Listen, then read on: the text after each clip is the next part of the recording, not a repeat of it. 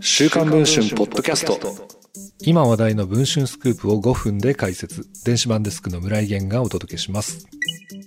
会場建設費の増額で批判が高まる大阪万博。担当大臣として取り仕切っているのが地味花子氏です。その地味氏のパワハラ行為を元官僚の A 氏が週刊文春に証言しました。A さんは、私は地味さんからのパワハラが原因で心身を病んでしまい退職に至りました、などと証言をしています。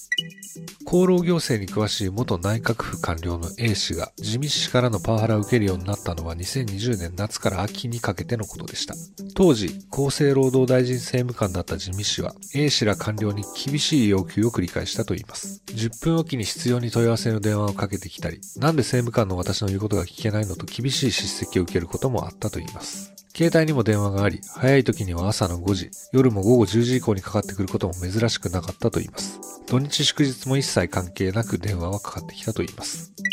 そして、意に沿わない官僚に対しては、地味氏はこのように言い放っていたと言います。言うことを聞かなければ飛ばすわよ。A 氏の脳裏からは四六時中地味氏の声が離れなくなり、やがて心身に変調をきたしてうつ病と診断。休職を経て一時は復帰したものの、最終的には退職を余儀なくされてしまったと言います。